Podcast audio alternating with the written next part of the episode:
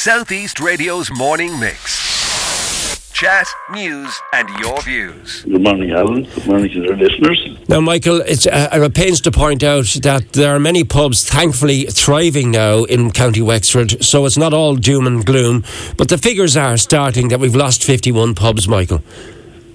That's that's very startling, Alan.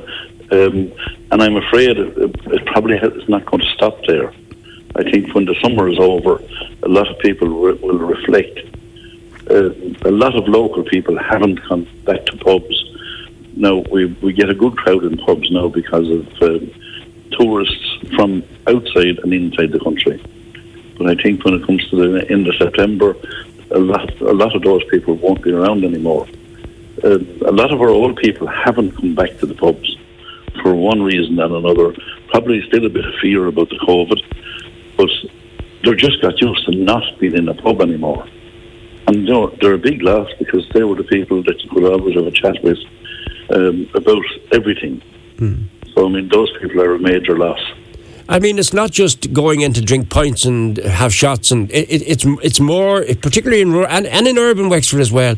It's a lot of people just simply like to pop down to their local pub to have a pint or two and a chat, and uh, like uh, I, I, would imagine, uh, the loss of fifty-one pubs has taken that away from a lot of people.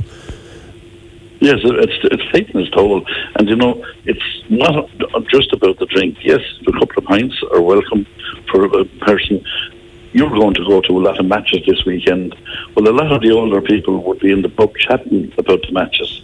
No, they won't be able to get to them all, but they might get to one and to be at the counter chatting about how the rest of the other people. And that's distinctly lacking at the moment. Yeah. Um, a lot of people are, are just not in the pub. There's barbecues, there's home bars, there's all the different things. Um, it's a major loss for the older people of the society in particular. And the way and Danny Healy Ray described it, Michael, would you agree with him? The way Danny described it? Oh, oh, I would totally agree with him. I mean, it is the social it is the social thing of Ireland, and it was a social framework down for years, but now that seems to be disintegrating. And I mean, with costs after rising so much, that's the part I would be thinking that next October, November, people will be looking at their gas prices, their oil prices. Uh, electricity is gone in the moon in, in most places, and it's so hard to get workers. Mm.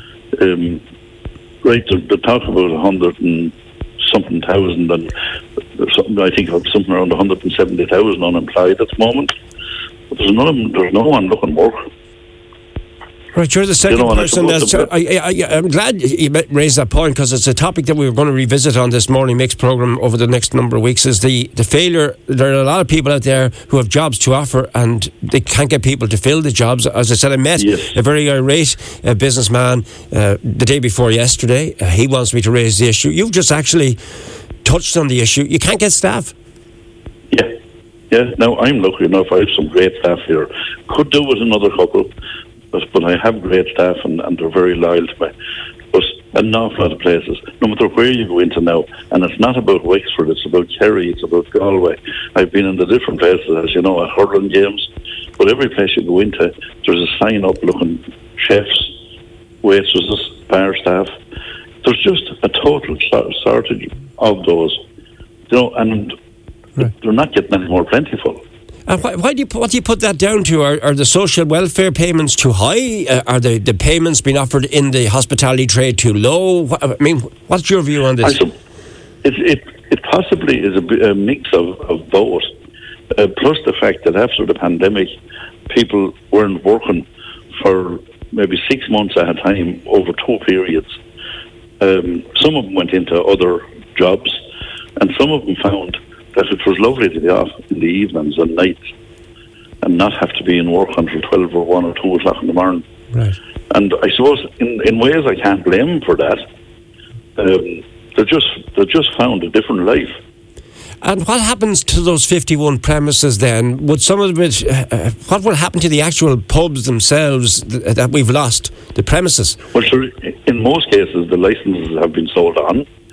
Um, probably to a lot of the supermarkets, through almost every supermarket now. No, I suppose every supermarket and forecourt have uh, a right to sell drink now at this stage, but not without a license. So that's where a lot of the licenses are gone.